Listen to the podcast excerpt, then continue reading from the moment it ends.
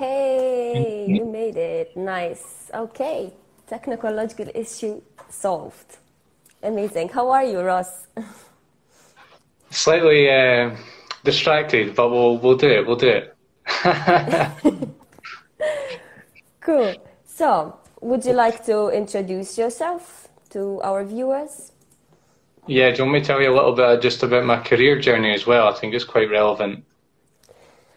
Yeah, I was telling them before you joined that we're going to discuss how mindfulness helps us make better career choices, right? And I would like you to start with introducing yourself and give us a bit of context of your journey. Yeah, okay, cool. Well, basically at the moment, or recently, I founded The Grey Updraft, which is a company and website dedicated to psychology and well-being, and I have ebooks and courses on there.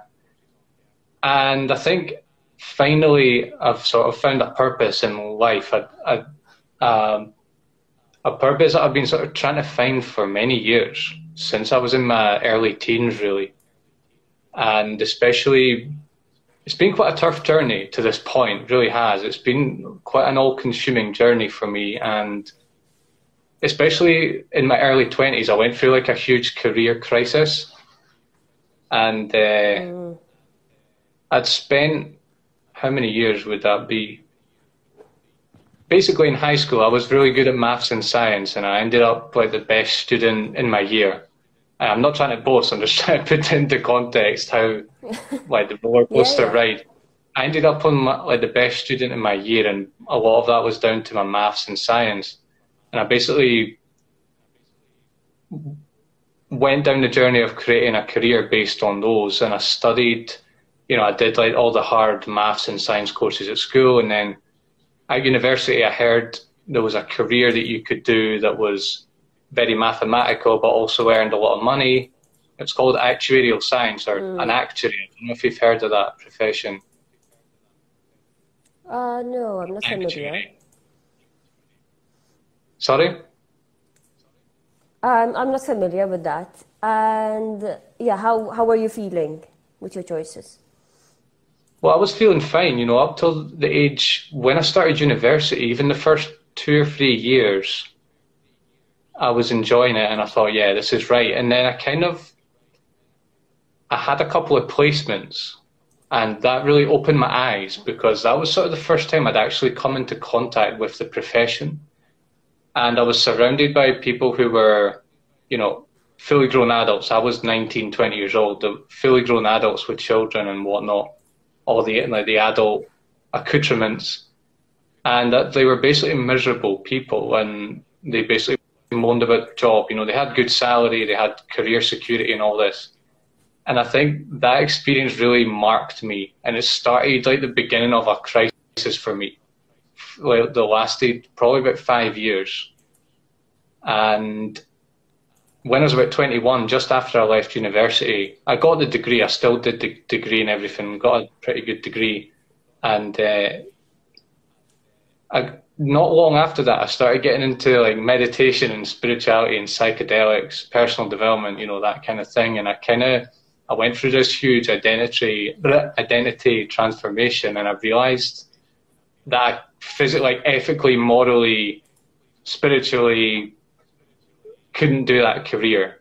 And that was sort of like when I was about 21, that was when the crisis really hit for me. And I went through like 2 or 3 years of just being very, very lost. And but I started getting in touch with with other passions of mine, like the personal development stuff really it really changed me deeply, and not in a long space of time either, just in a space of 2 or 3 years. Like, I've really changed as a person for the better, and I got in touch with sort of more a call to do a benevolent profession and to do something I was really passionate about. And I did some courses, read some books and so on, and well, a year and a half ago I started The Grey Updraft, and from then it's been a lot of work trying to make this happen. So I think now at this point in my life, I'm sort of more aligned than I ever have been. And I do feel very genuine and authentic when I'm doing my work. So yeah, that was kind of a short summary of my journey. That's very interesting, what you're saying, and I think we share a lot in our career journey. I'm the same. In my early 20s, I wasn't sure of who I am. I just followed the norm of what school teaches you to get a, you know, a secure career, and they don't teach you how to find your life purpose or something that resonates with who you are. And as you said, now you found something that feels authentic to you. And I wanted to ask you how mindfulness helped you in this journey, because I can see that we both went through a lot of changes, and it requires a lot of work and introspection and it's a spiritual journey, right? And it all starts with mindfulness, I would say. So what is mindfulness for you? Let's start from there. Yeah, better define it, because it's kind of a lot of definitions going on around there. So yeah, I just think it's a special way of experiencing what's going on inside us and around us. And it's both a skill and a practice. So it's something that we need to practice all the time, but also as we do so, it becomes a skill. It's like it becomes inbuilt inside us. And under the system that I've learned and I've taught to other people, there's three fundamental skills to it, just very quickly. Those are being able to hold moment-to-moment attention on what's going on inside us and around us, being able to isolate certain aspects, so isolate our emotions, for example, from everything else that's going on, like the visual field and the sounds around us and our thoughts and everything else. And also allowing us to experience moment to moment, allowing ourselves to experience whatever we're experiencing, even if it's a really difficult emotion. And I want to talk about mindfulness in the context of emotions, because really when it comes to career, I think this is a really, really important part of it. I guess when it comes to mindfulness and emotions, it's about maintaining moment-to-moment attention on our emotional life, which includes our thoughts and our feelings. Isolating the emotions and thoughts, and also allowing them to be there without resisting them. So those are the background to it, I suppose. And then, anything you want to add? I think you explained it beautifully, and as you said, we allow every experience to pass through us, and when you shed light on your experiences with mindfulness, it will give you more control, and it will be less painful even, because you'll be able to detach from the situation instead of feeling like so absorbed into what's happening.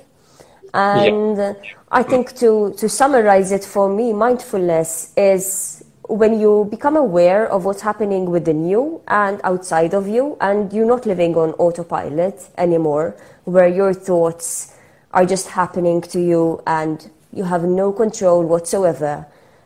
And it just gives you the power to take control over your life and to manifest consciously, rather than being carried away with all your thoughts, your emotions, and the experiences that are happening to you. Yeah, I think that's pretty spot on. Definitely. Yeah. And to continue, I was going to just ask you, like, how it's helped you and why is it important? Mindfulness in the context of career. Well, I mean, first of all, I think when we're in a situation we do not like, this is quite obvious, but it's we don't want to overlook it. When we're in a career situation we do not like, we experience constant signals of that dislike, and even this is even. We speak about these things all the time, like in society, but I don't think we really understand the fact that these are visceral emotional experiences, and we don't really understand the power that meditation can can bring when we apply it to these experiences. So things like the Sunday night dread, you know, those feelings in the stomach, the thoughts about your job, right? I think everyone has probably experienced that at some point.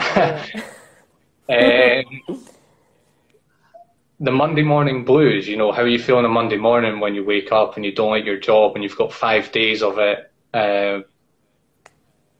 Yeah, that's an emotional experience. And it's what you said, like, when we apply the 3 skills to that, we can find freedom in it. But also, it's what you said about the autopilot. We stop going on autopilot and we can actually sort of step back and see what's happening. And maybe it just, when we do that, we can actually start to see that it doesn't have to be that way. It doesn't, we're experiencing those emotions and they're driving us, but it doesn't have to be that way. And maybe that can just open a door and we can start asking ourselves, well, what would it be like not to experience this every Sunday night or every Monday morning or whatever? I also think bringing mindfulness, for me, it's really helped me see, I mean, in all contexts, but certainly in the context of career, when I'm really not enjoying something, I'm much more able to feel like the sensation of not enjoying it. And it's just information. It's information about yourself, and it's information you can use to guide your actions and decisions. And yeah, certainly in career, we're very emotional. We have a lot of emotions and thoughts attached to our career. And if we can use them as information, as data about ourselves, then, you know, I think we're in a much better position to take positive action rather than being swept away by them. What do you think? For sure, yeah, I fully agree with you. And as you said, it's information, right? But then it's up to us to pay attention to this kind of information. So if you're feeling stressed, for example, me, I was physically sick because I was so stressed and unhappy. And I felt like I was playing a fake role at work, which didn't resonate with who I really was. I forced myself so much that my body got sick. I couldn't eat. I ended up in hospital. And because I didn't have the knowledge to deal with the situation, and I wasn't mindful of what was happening and why, I just pushed myself and I stayed stuck in this job for 8 years.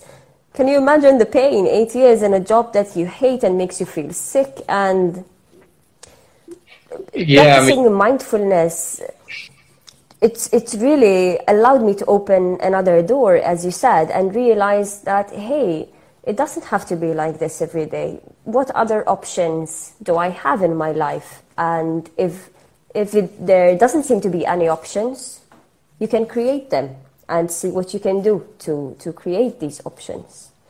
Yeah, and I think spending that much every day, there's emotional effects. Like, you just can't repress your authenticity that much and not feel the effects of it. And I think it's something that's quite normalized, and that's why it maybe goes under the radar a little bit, even though everyone experiences it to some degree. I imagine it's something that goes under the radar and unnoticed.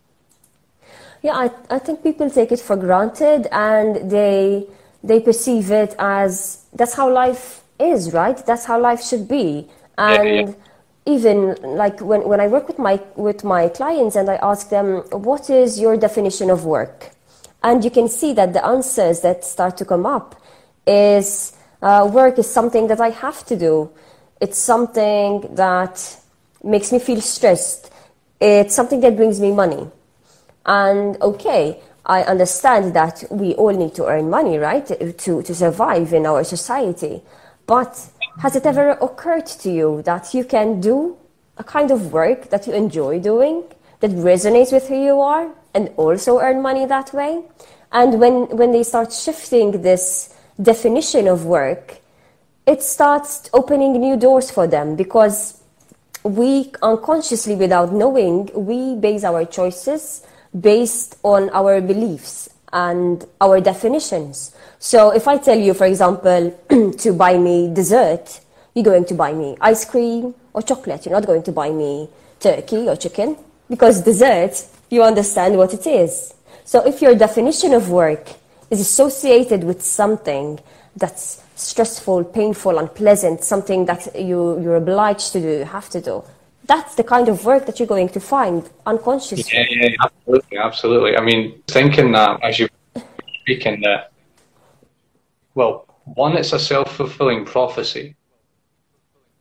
And when you're in these kinds of careers, you don't meet people who have passion, and therefore your belief gets reinforced. And second of all, I would say with the mindfulness thing, although a lot of these things are unconscious, we do have conscious access to these thoughts about what we think. And if we can shine a light on that, on our beliefs, because beliefs are, all we have of beliefs are our thoughts, or the thoughts associated with them. And if we can shine mindfulness on those, then we can identify it as an object. It's not something that we have to be identified with. I wanted to turn this around, though, because there is a very positive aspect to this. It's not just about... Yes. ourselves off of it, right? So it's, you know, there is positive here. Definitely. Yes, so for sure. I said there's two key things that are happening in our emotional world when we're in a job we don't like. First of all is all that unpleasant stuff, right? And you sounded like you had a really time. But also... we have, and I can see this even in people who are, they're probably too old to change. I mean, too old to change with the current belief system. But even they have this, and it's thoughts and emotions and inner psychological material, image related to our ideal profession, right? And about a plan to set ourselves free and a plan to make a career out of a passion of ours. And I think when we bring mindfulness to those, instead of repressing them, which is something you tell me, because you suffered for much longer than I did, but I think we repress them because we judge them as being unrealistic or whatever. But if we allow them to be, that's the third skill of mindfulness, is allowing these things, everything in our experience to be there. If we allow these things to be there, they're going to strengthen, and we're going to start to build an identity based on those thoughts and images and inspirations instead of the negative. And so that's the positive side of mindfulness when you have a job you don't like, is that okay, you're suffering, but also you're having these ideas, and often we repress them. And mindfulness helps you strengthen your connection to those things, I think. Can you relate? Yes, definitely. And I think it's the first step, really. When you start becoming mindful of what's actually happening, now you have a chance. Now you have an opportunity to make a conscious choice, and you take over the driver's seat of your life. Good. And, that's a good way to describe it. That's a good way to describe it. You mentioned something in the beginning, which is a key word for me, which is something that's so important, which is life purpose. You said that through your blog, now through your website, you found your purpose. You feel like you're moving towards it and fulfilling it. And if you're not mindful of who you are, what makes you who you are, the qualities that you have, your skills, your passions, what you don't like even, how can you even get close to finding your life purpose, which is the most powerful driving force that will help you move mountains? Well, absolutely. And when you... when you're living in pain around your career, that authentic self, the one that sends up these thoughts and images and desires, it just gets repressed. And you think, I see this a lot actually, that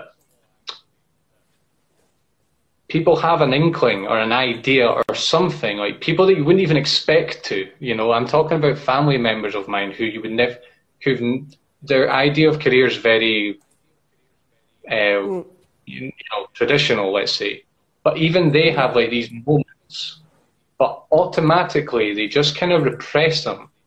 And I don't know what it's like in their first person experience, like what they feel as they see these inspirations and ideas, but at least in the way they convey it to me, it sounds like immediately the judgment comes in and they say, oh, I can't do it, here's a list of reasons why it can't happen.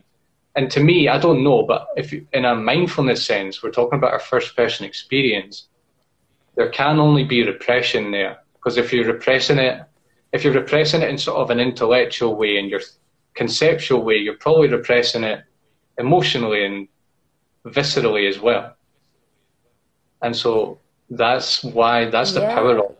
Yeah, I can totally resonate with that, because even my family, they have very traditional ideas of what a career should look like. And even when I told them that I was going to leave my corporate career and start this my personal brand, my entrepreneurship journey, they were thinking that I'm crazy and that it's never going to work and that I'm ungrateful for what I have and that I should stay in the secure job that I had. But I was like, really, I feel it in the core of my being and I'm mindful of what's happening inside of me. Not a single cell in my body wants to continue doing this. And for the first time in my life, I'm going to follow my heart. And it's actually the best decision I could have ever made. And now seeing that they were wrong about it, I can see that they have regrets about their own choices. Yeah. And as you said, it's sad. And you can see that they know that they could have done better with their choices. And it's just being mindful allows you to start, which is why we're having this conversation today. Yeah, you know what? Something that's just come up for me, and I didn't realize this before to this level, is that like I think literally everyone has something there. You know, that inkling, definitely. That spark, right? But it's in your voice. It's like I don't know if it's like the karma of humankind or if it's like collective programming or whatever, you know, all of these other factors come in and they basically, it's like a tsunami effect, you know, and you can't put your head above the surface. I also think that it's part of our journey as, you know, someone like me whose entire family sounds like yours, it's part of our own sort of karmic journey to go through all that ourselves and to come out the other side. Do you know what I'm saying? Yeah. And it's like the patterns, yeah. What did you say? And break the patterns. It's like break the karma. Exactly. Elevate. Exactly. Yeah. But I don't want to go there. I wanted to. Sorry. I wanted to ask you, I think this is very important for the viewers. What would you say, like your favorite ways to practice mindfulness to help you develop the skill? Because I think that it's something that people don't know how to work with yet. Well, look, you know, when the common idea of mindfulness is like sitting down on a cushion and with your eyes closed kind of thing. And that is really important. And, you know, if you practice these three skills, sitting down in silence on your own, it's like driving a car on an empty road so that when you're on a busy street, you can actually manage the thing. And so I think this practice in stillness is what I'll call it. It's when you're sitting down or you're stationary and you're just doing the mindfulness practice. That's really important. But also, when we're talking about like the Sunday night blues and the Monday morning feeling and all this and the emotions that we're going through at work, we have to bring those skills into our everyday life. And it's it's something that I think isn't talked about as much as it should be. Definitely. I think people see mindfulness. I mean, this is, I think it has to be this way when you start out, in a sense. It's like when you're driving, you're not just going to go into the, you're not going to drive 400 miles for the first time. But of course, that's what we want to get to. We want to get to the point where our immediate reaction, wherever we are, we're in the office, we're in the car, we're at the dinner table, whatever it is, our immediate reaction is to apply these three skills, or to apply the skills of mindfulness. And so actually my answer to that question would have been very different like a few years ago. Now my favorite time is when I feel the worst, because for me that's the most I can grow. And also and it's so uncomfortable. What did you say, sorry? It's so uncomfortable. It's a very brave thing to do, to sit with your uncomfortable feelings. Well, look, they're there. So what's the choice? What else are you going to do? You know, it's what happens though is it's like over time your threshold goes up. It's like when you're a child, and I mean, I don't drink alcohol, but I remember like the first time you try wine, you're like, ugh, that's horrible. Yeah. Whoa. By the time you're like 20 or 30 or whatever, you're just, it's not, you know, it's enjoyable. I think it's a similar thing. It's like your taste change, your palate develops, to borrow like a culinary metaphor. And you realize that it's actually what you need to be doing. It's the work you need to be doing on yourself. What about yours? I think just like any other skill, it's a matter of practice. So like I remember, I do different kinds of mindfulness exercises, like mindfulness meditation, journaling, and spending quiet time in nature.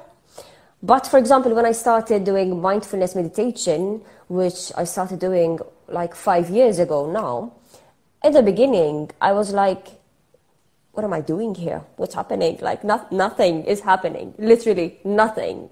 But I was working with a coach back then to help me move through some difficult emotions. And he was just like, let's learn how to do this. Okay, so he was teaching me.